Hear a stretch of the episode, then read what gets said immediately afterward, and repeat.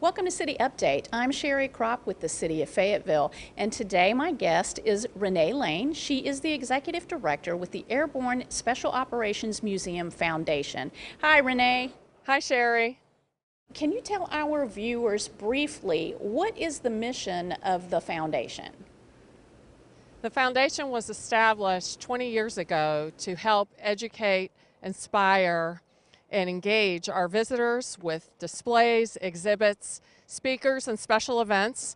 And with that, we have to fundraise in order to maintain that level of excellence that we have come to appreciate here at the museum. And to honor those military heroes who are so special to us here.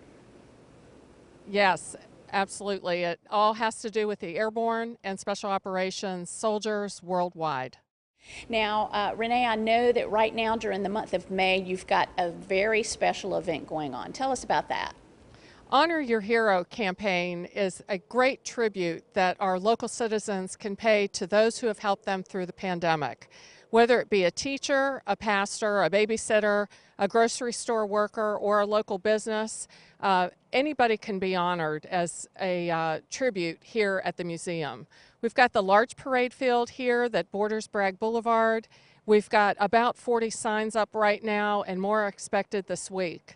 So anyone who would like to pay tribute can do so during the month of May. And if someone is interested in purchasing a sign, what do they need to do? Purchasing a sign is simple. Just go to our website at asomf.org and you'll find it on our homepage. There's a link right there.